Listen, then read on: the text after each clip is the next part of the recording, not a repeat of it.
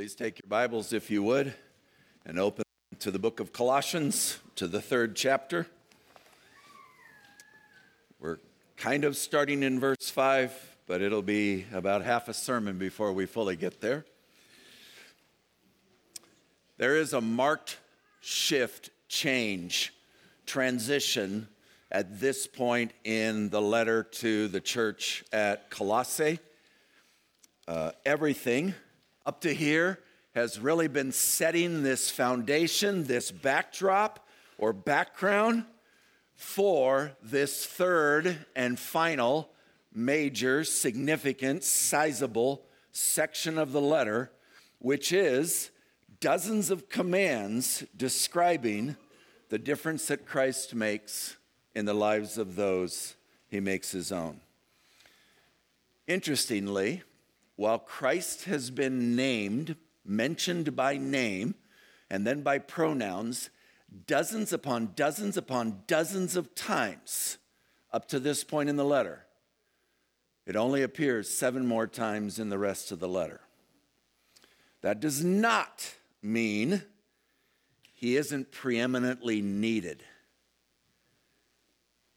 It just means we have to keep growing and building off of the foundation for our obedience, off of the foundation of the first two thirds of this letter. We, and herein lies the danger for us, when we pull commands out of the Bible and out of their context and simply use them, perhaps as weapons toward our children, and perhaps with the best of intentions as well. But if we separate the commands from the who and the why and the how that Scripture gives us, we eventually will get swallowed up by those commands.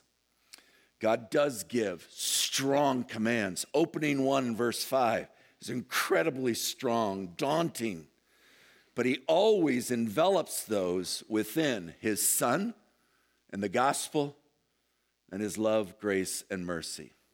So, two weeks ago, uh, I appreciate Jonathan filling in last week and taking us to the first thoughts of First John.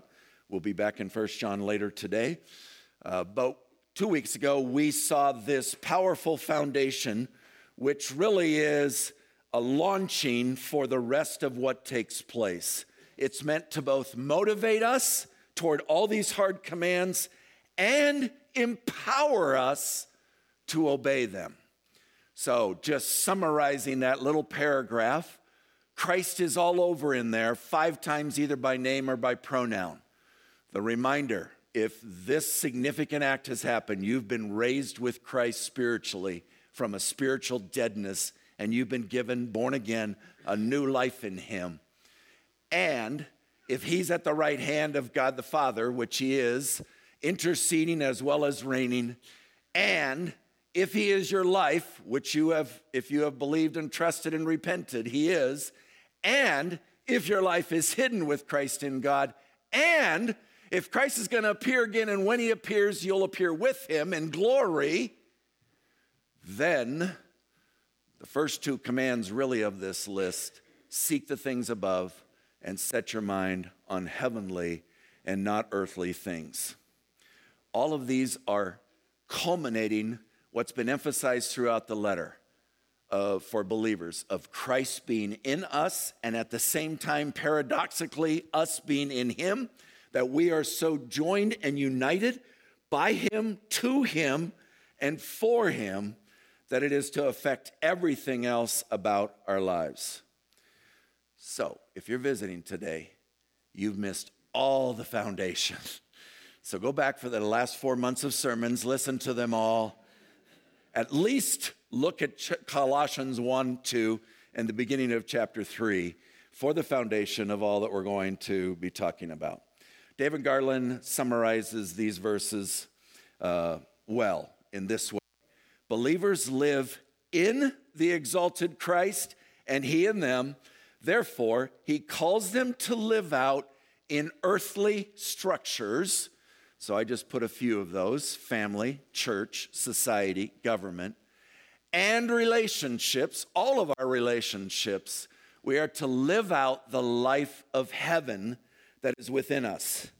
Christians are not called to escape the world, and that's certainly not what the first four verses of chapter 3 are emphasizing, but to be obedient to God within it, allowing the transcendent, so above and outside of, dimension where Christ reigns to set the priorities for our lives. So, brief recap I've done this so many Sundays. I hope you wake up in the night and it's running through your head. But just to keep everything within our context, really from 1 1 through 2 5 was the exalting of who Christ is, what he has done from creator to salvation and all kinds of other things, and God the Father through him. It portrays his worthiness, verse 18 of chapter 1, his preeminence in everything, the necessity for him, chapter 2, verse 10, the fullness of him in all things. Christ, Christ, Christ, Christ. Then verse 2 or chapter 2 verse 6 is our first therefore shifting giving us this general really for the rest of the letter command all who have received him all who have been given this incredible salvation walk that's the general command for everything that's going to be laid out walk or live by faith in a radically new and different way than you used to. We even here could go back to Paul's prayer in chapter 1, verse 10, where we see another walk. Walk, this is his prayer for the Colossian believers and for First Street Bible and all believers. Walk in a manner worthy, equal to the glory of the Lord. What a challenge. Fully pleasing to him, bearing fruit in every good work. So 2 6 sets that foundation. Then 2 6 and 7. 2 8 to 23, the rest of chapter 2, are wrong ways to go about it. Three or four different warnings, things that will not work because all of them are focused on human solutions, on earthly things, on our own selves and our own wills and our own strength. And none of them will ultimately produce, as chapter 2 closes, the ability or the value, the strength to stop all indulgence of the flesh. So we might just summarize. And so then now we are turning to where God commands how we live for Him. We could summarize this to say, having given sinners an incredible salvation in His Son, God now calls all He saves to a great sanctification in Christ as well. E.D. Martin, these teachings constitute an inescapable call to make the ethics, and I inserted this is my own word, so changing the meaning somewhat of Martin's emphasis, but making the ethics or the nature of the Savior the ethics or the nature of the saved.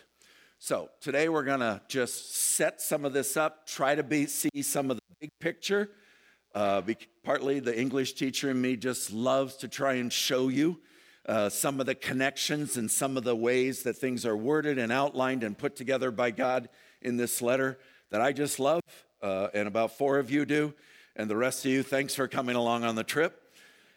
But it's a big enough topic that it, I think it merits this bigger look because we're going to look at so many of these individually we can lose as we deal with each tree lose the forest uh, in light of that.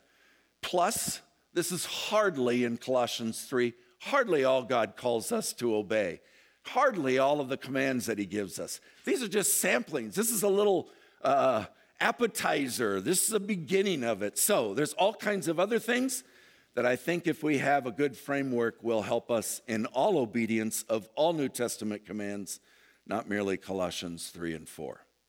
So we'll start broadly Try and just look at how they're outlined.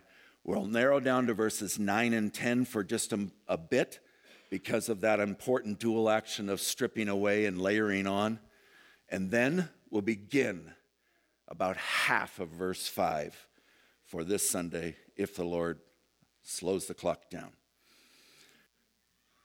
I may not be telling you a thing you don't already know today, but it isn't the question have you heard this before? The question is Do you know these in a way that they are driving your life? Are you fully living them out to the extent that you should? So may God use today to strengthen our sanctification as well as the rest of Colossians 3. Heavenly Father, what you charge us to do here in Colossians is incredibly important. We acknowledge that. We in no way want to downplay this, but it's also tremendously daunting to us, Lord. It makes us cry out to you for two things in particular help, starting with helping us understand the gravity of the things you're talking about here and the power to obey it. And then it makes us cry out for mercy and forgiveness for all the ways in which we fail to live up to the glory of our great God, you. So please do a powerful purging in First Street Bible, in this minister, in each of your sons and daughters here, and transform us to be more like our beautiful and glorious Savior, we pray. In his name and in his power. Amen. So, Colossians 3 5 through 46, big picture, try and go quickly, but just help give you some framework so your eyes don't just blur with man, we're jumping all over the place uh, with everything that God is telling us to do. I can't keep up with all of it.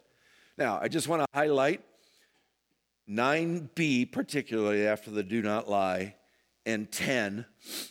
And really, 11 is a pretty uh, significant verse as well. And then verse 17 is kind of a capturing, smack dab in the middle of all of it, a very overarching principle that whatever you do, whether it's word or deed, to do everything in the name of the Lord Jesus. But zeroing in, let's walk from beginning to end of these anywhere from 35 to 40 commands, uh, depending upon how you count them.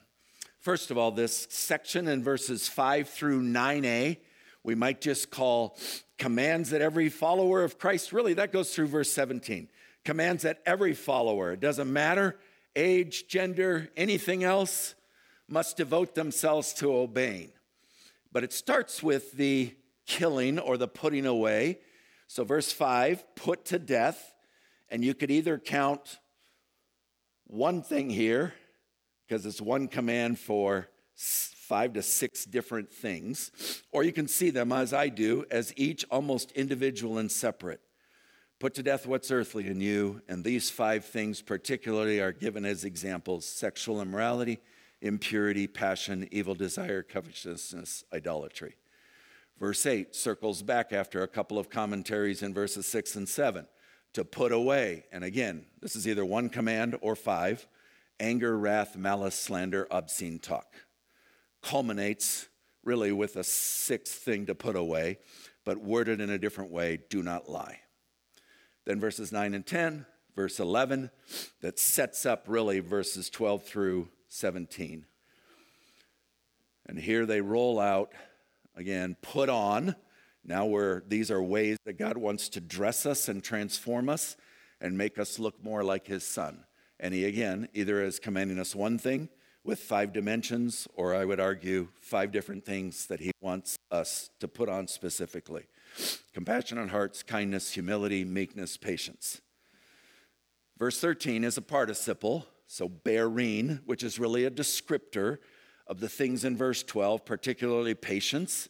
But because God identifies it, I'm pulling it out as a command. Uh, not all would agree that it is, but it's certainly something, a specific way in which God wants us to be patient with each other, bearing with each other, and then forgiving each other.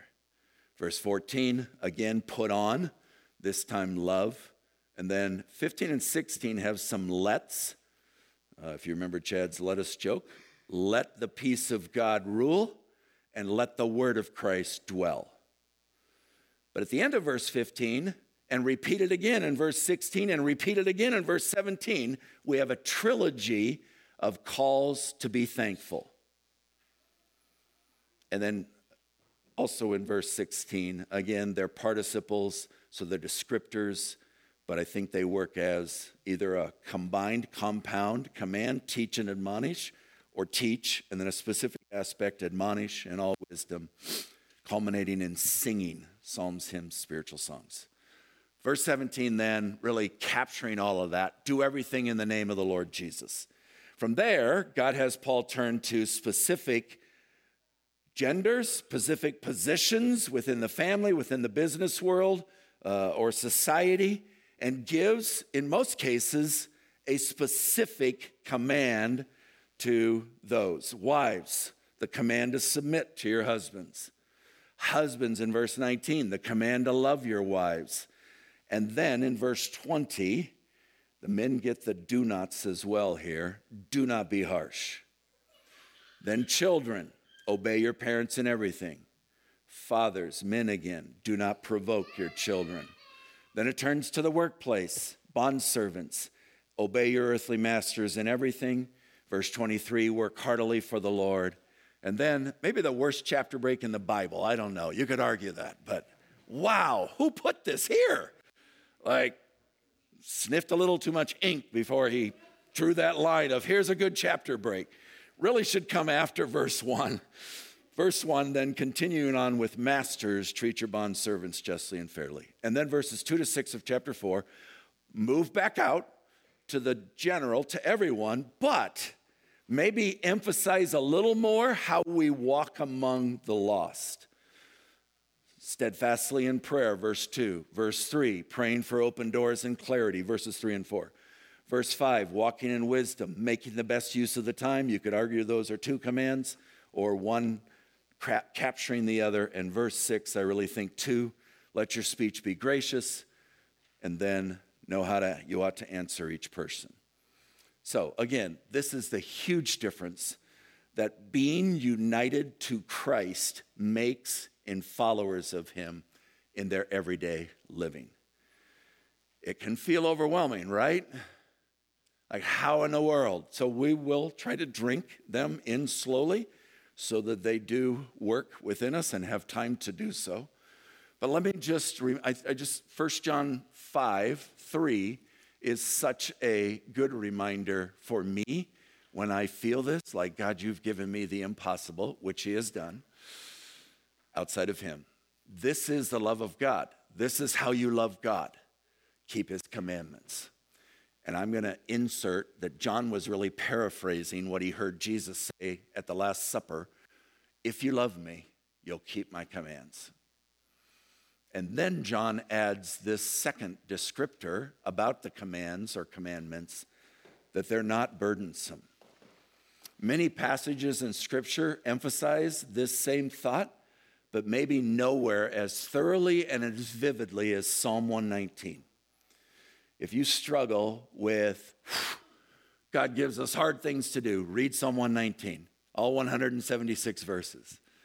Because over and over and over, or just read a stanza each day, you just see all the glorious reasons, uh, blessings of God's law and why He's given them. God's commands direct us to know what honors Him, direct us to know how to build our lives vastly differently than they used to be before we met Jesus they direct our every step so that we do what chapter 3, verse 17 says. We do everything in the name, in the representation, in the imaging of our Lord Jesus. They don't limit us, they don't deny us good things, they protect us from the bad and the very, very harmful things. All the way back to Genesis, that's what they've done. God's commands are never to be taken lightly, ignored, procrastinated about, forgotten, or done sloppily and carelessly. May God charge our hearts with these commands in the coming days. Now let's zoom in to verses 9 and 10, try and pick up the pace just a little bit here. That's, this is where we'll be soaking for the next two or three or maybe four months. A bit of an overview, and I think verses 9 and 10 kind of show us. So Nine functions as kind of the concluding thought of verses 5 through 9a, and then 10 functions as really a charge to the rest of the chapter.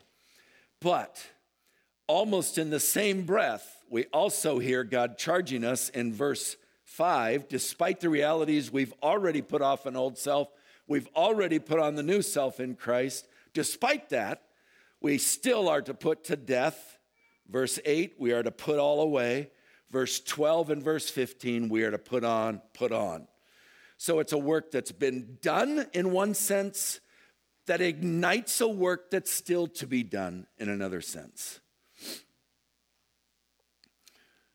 We've repented at salvation, God is saying. The course of our life has now moved from heading for self and the world and sin and perhaps Satan to now directed toward God. And the call is go on repenting in these specific ways, each of them manifesting more the glory and transformation of Christ. God doesn't take us to immediately to heaven when He saves us. He doesn't immediately and painlessly extract every bad thing or instill every good thing. God is a God of process. Yesterday at the conference, we heard a, the parable of the seed of the kingdom of God, and it becomes a tree. But that seed becoming a tree from Jesus' day till now is 2,000 years old, and it's still going before that full kingdom. So it is for our sanctification and our glorification as well. We're perfect in our standing before God in Christ. Verse uh, 22 of chapter 1 said he presents us to God holy and blameless and above reproach.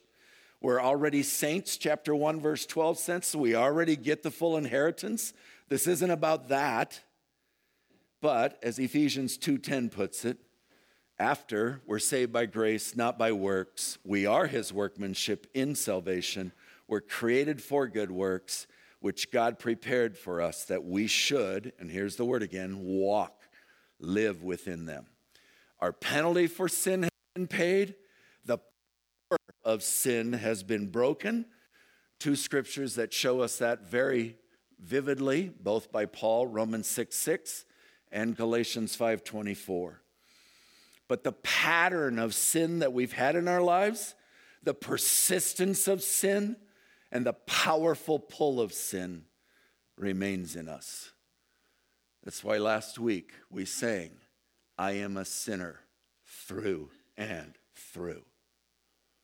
But we can also say, I am a saint through and through because of Christ. So there's this tension. God never allows our sinfulness, our what's earthly in us yet, to be an excuse, but always charges us to go to war. I'm trying to say this a whole bunch of different ways. We rest in Him and find full peace in Him, and yet we go to war in Him as well. We have been brought so far from God, and we still have, and maybe this is what most of us don't see clearly enough, how far to still go, so many ways that God still wants to develop us that only comes through this long, slow process of being transfer, transformed bit by bit.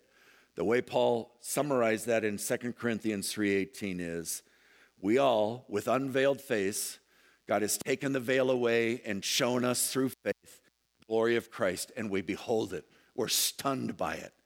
The gospel in full blown glory is what transforms us ever degree by ever degree. I would put forth to you hundreds of millions of degrees toward the likeness of our Christ. And all of that has to be from the Lord and from the Spirit. It is not possible by our own efforts. So, summary we hamstring our sanctification if we dwell on the righteousness Christ imputes, a glorious doctrine, to the minimizing of the righteous living Christ still commands and requires. And vice versa, for some of us, we hamstring our sanctification if we dwell on the righteous living and commands that God requires with the minimizing of the righteousness that Christ imputes. So delight in what God has done and double down on what God still wants to do. All right, there's our introduction. Here we go in verse 5. Let's begin to peel away these truths. First thing God calls us to when he turns from, we're going to appear with him in glory. Such you're just sitting there smiling at the end of verse 4. Like what a beautiful picture. And then he turns and begins to talk about the bad stuff that's still in us. Interestingly, God doesn't use the word sin here. In fact, sin only appears once in Colossians, verse 14 of chapter 1, that he has forgiven our sins. God just uses a synonym, a similar word, a like thought, and I'm going to argue that this in a number of different places in the New Testament. I really think in verse 5 that impurity, which is a very general word, passion, and evil desire all are really capturing. Well, so is sexual immorality and covetousness and idolatry, but those are maybe more specific areas of our lives, and we'll talk about those, Lord willing, in the next Sunday or two. But we start with just what is earthly, and you can see there from all kinds of places all the different ways that God kind of words gives us some kind of imagery for picturing the evil that still resides within us. So many words that drive home the huge problem, the huge matter of our remaining propensity to sin against God, despite all He has done. It's the most horrible part of us. God makes it clear, though, that getting rid of this is no easy task. Sin, or what's earthly in us, fights. It is ruthless. It has a million lives, far more than cats do. And it tries over and over and over incessantly through all of our lives to regain control of us. So, all kinds of passages. Peter talked about it. The passions of your flesh wage war. James talked about it. Paul talked about it in Galatians 5. Paul really captured it in Romans 7. I delight in the law of God. I love his commandments in my inner being, my spirit. But I see in my members another law waging war against the law of my mind and making me captive to the law of sin that dwells in my members. So that he feels that tension. Lots more in Romans 6, 7, and 8 that we could unpack there. But simply to say now that that's what we're putting to death. And just a few moments to unpack that a little bit more, asking God to help us feel and see more of its evil poison because it is so, so, so deceptive. John MacArthur defines it this way Sin, or we could say, what is earthly in us, tramples on God's laws, makes light of his love, grieves his spirit, spurns his forgiveness, and in every way resists his grace. John Piper, Mr. Wordy, came up with a longer list, and I'm not sure I'll read all of this, it'll be in the email, but I just wanted you to see all the different attributes of God, nature of God, ways that God is, and ways that are earth, what is still earthly in us, goes against that. And then Charles Spurgeon, I hate sin not because it damns me, though it does if I'm not in Christ, but because it has done thee wrong, God. To have grieved my God is the worst grief to me.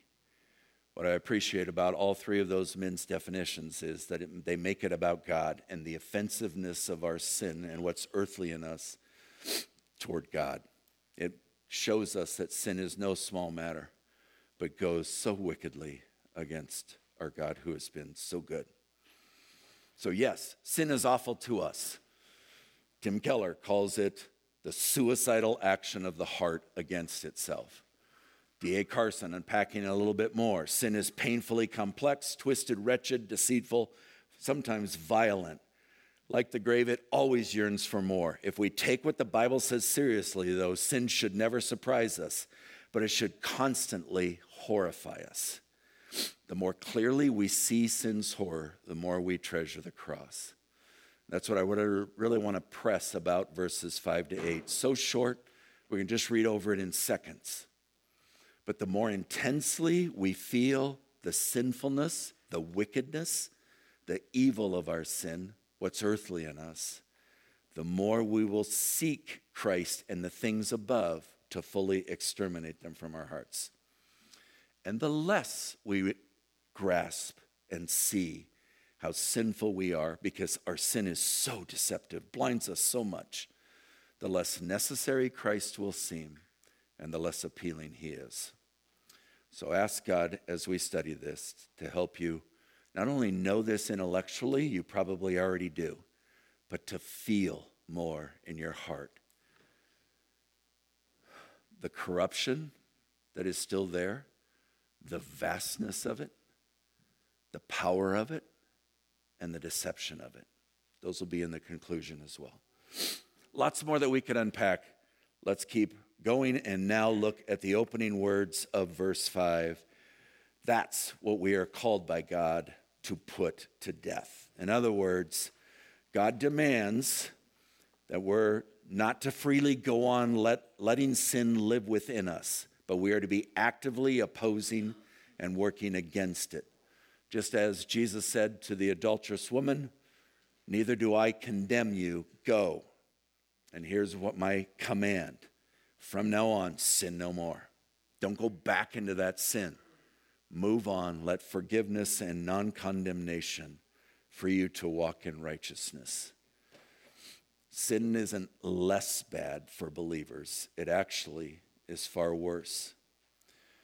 Believers should never think that because God is willing to forgive our sin, he is okay with our sin.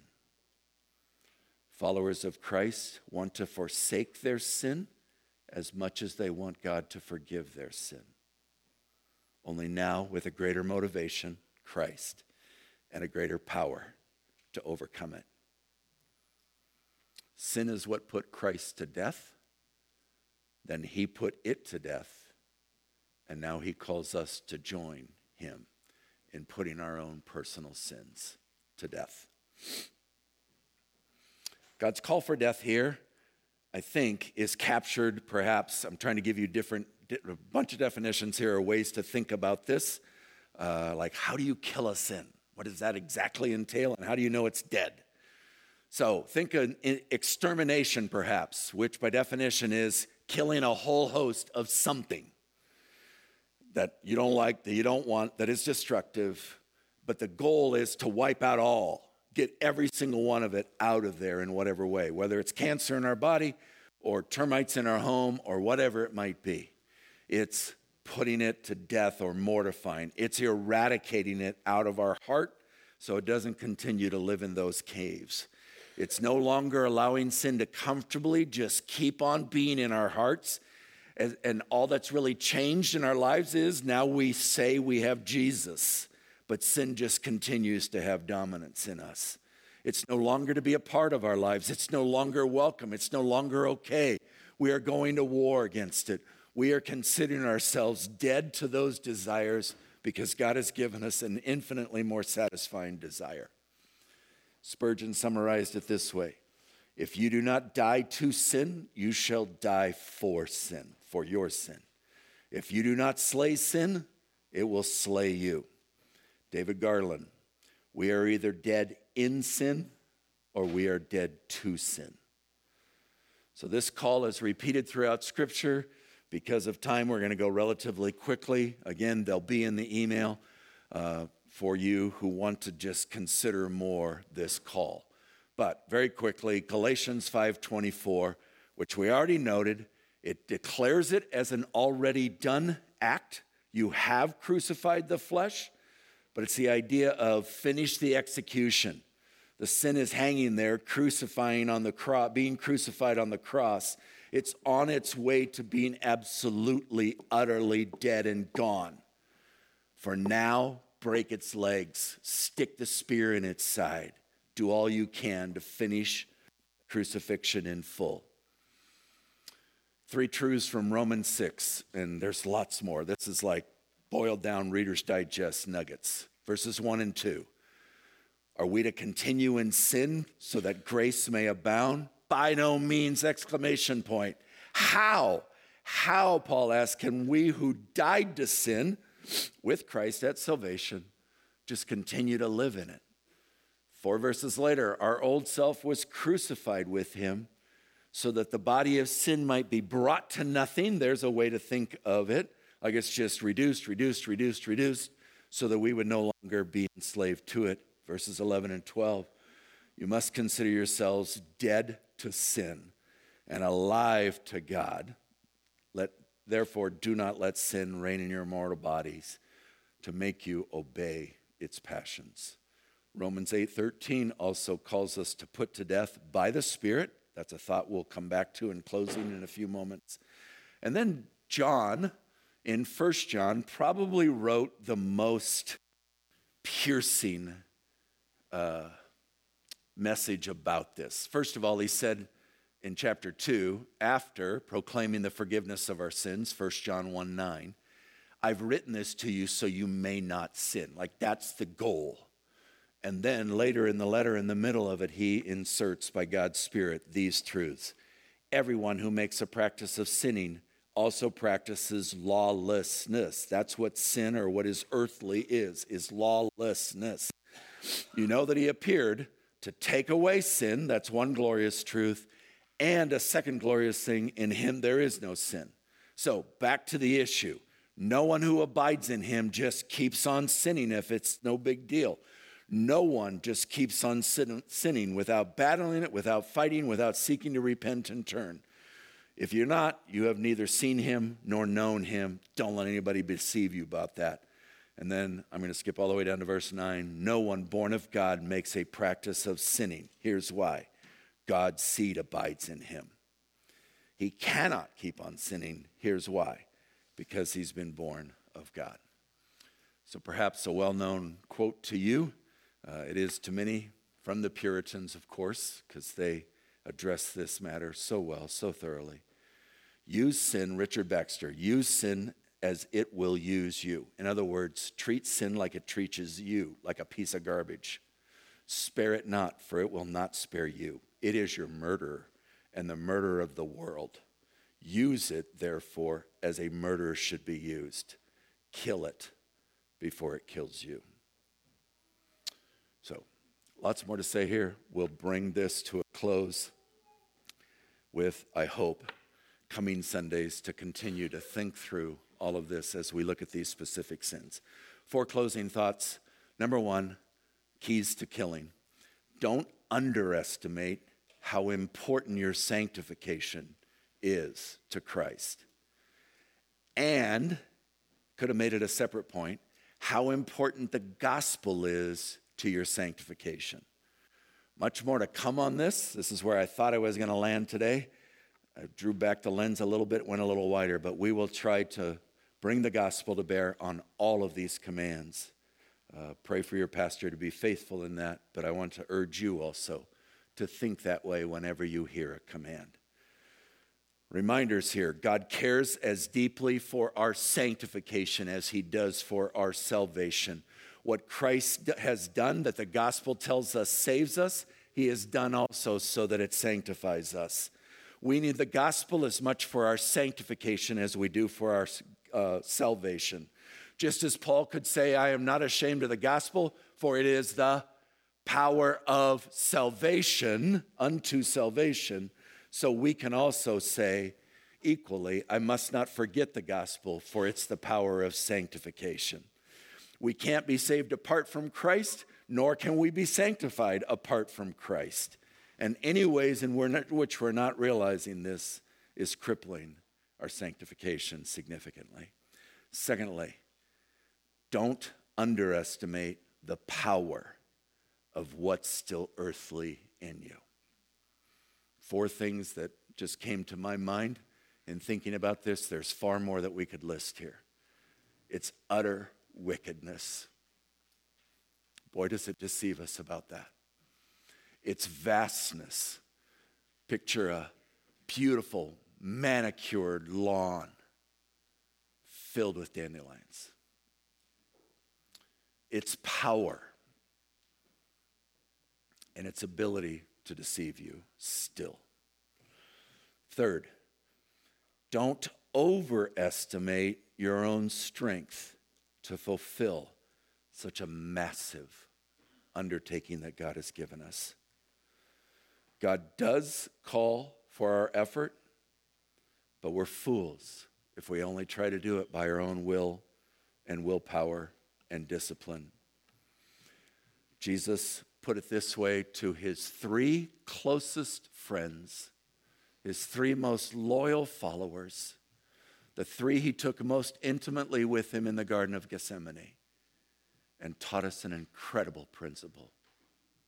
Your spirit is willing. While you're sitting in the pew, your spirit may be really willing. You may start each day with a spirit that's really willing. But the flesh, our own strength, apart from Christ, is so, so weak, far weaker than we realize. If you don't fight your sin in the power of Christ and the Holy Spirit, and remember that the Holy Spirit is also identified as the Spirit of Christ. So we're, we're not parsing this out. All of the Godhead is involved in our sanctification. If you don't fight in their power through prayer, through the word, how can a young man keep his way pure? I will hide your word in my heart that I might not sin against God. And both of those with faith and dependence, trust, you won't make real headway in the battle. And fourth and finally, don't underestimate the power Christ provides by uniting us to himself. Galatians 5 7 is a pretty startling truth, but a great one. If you walk by the Spirit, you will not gratify. He'll kill it. He'll kill it the same power of God to raise Christ from the dead and to raise us from spiritual death now empowers us to carry out these commands. Verses 3 1 through 4 give us the call stare at and focus and fix your gaze on the glories of the above, the sin killing Christ, what he has done, what he is doing because of sin, and what he will ultimately do. And the more vividly you grasp that heavenly glory, the more repulsed and sickened you become by what is still earthly in you. And here's the beauty God is not a spectator up there sitting in his little, uh, what was my adjective, pampered palace, yelling from the stands, try harder, try harder, you can do it. I always laugh at football games when the fans yell when their team's on defense, tackle. Well, what else are they doing? Like, tackle. God's not just yelling from the sideline, He's put you in Himself and He's put Himself in you, a fully engaged general. And I shared this before, but I, this, this picture that John Piper uh, penned, I think in 2011, is just such a vivid closing picture of this battle. He says, Picture your flesh, that old ego. Picture it as a dragon living in some cave of your soul. Then you hear the gospel, and in it, Jesus Christ comes to you and says, I will make you mine and take possession of the cave and slay the dragon. Will you yield to my possession? It will mean a whole new way of thinking and feeling and acting. And you say, But the dragon is me. I will die. And he says, And you will rise to newness of life, for I will take its, its plan. Does that say right? Place. I will make my mind and my will and my heart your own. And you say, What must I do? And he answers, and this is huge trust me and do as I say. As long as you trust me, we cannot lose. Overcome by the beauty and the power, love those two words, of Christ, you bow and swear eternal loyalty and trust. And as you rise, he puts a great sword in your hand and says, Follow me. And he leads you to the mouth of one of the caves and says, Go in and slay that dragon. But you look at him bewildered. I cannot, not without you. And he smiles and says, Well said, you learn quickly. Never forget, here's a great line My commands for you to do something are never commands to do it alone. Then you enter the cave, love this word, together. A horrible battle follows, and you feel Christ's hand on yours. At last, the dragon lies limp, and you ask, Is it dead? And his answer is, I have come to give you new life, the life you received when you yielded to my possession and swore faith and loyalty to me. And now, with my sword in my hand, you have felled the dragon of the flesh. My sword, my hand. It is a mortal wound. It will die, that is certain, but it is not yet bled to death. And it may yet revive with violent convulsions and do much harm. So you must treat it as dead and seal the cave as a tomb. Have this confidence with my sword and my hand on yours. The dragon's doom is sure. He is finished, and your new life is secure. Christ has taken possession of your soul. Our old self has been dealt a mortal wound and stripped of its power to have dominion. Summary statement The Christian life, the fruit of the Spirit, is a constant reckoning of the flesh as dead and piling stones on its tomb, and a constant relying on the present Spirit of Christ to produce love, joy, all the things that 3, verses 1 to 4 describe the things above the love, joy, and peace that we will ultimately enjoy for all of eternity. So, Lord, we've just begun to dig into this, but I pray that you will take these thoughts and that they will bear much fruit in our lives, that it will lead to all of us more vigilantly in your power and strength and spirit and word. Slay the dragon that yet lives in our caves. We ask this not simply so we'll feel better about ourselves, but so that our lives will more reflect our holy God. We pray in your name. Amen.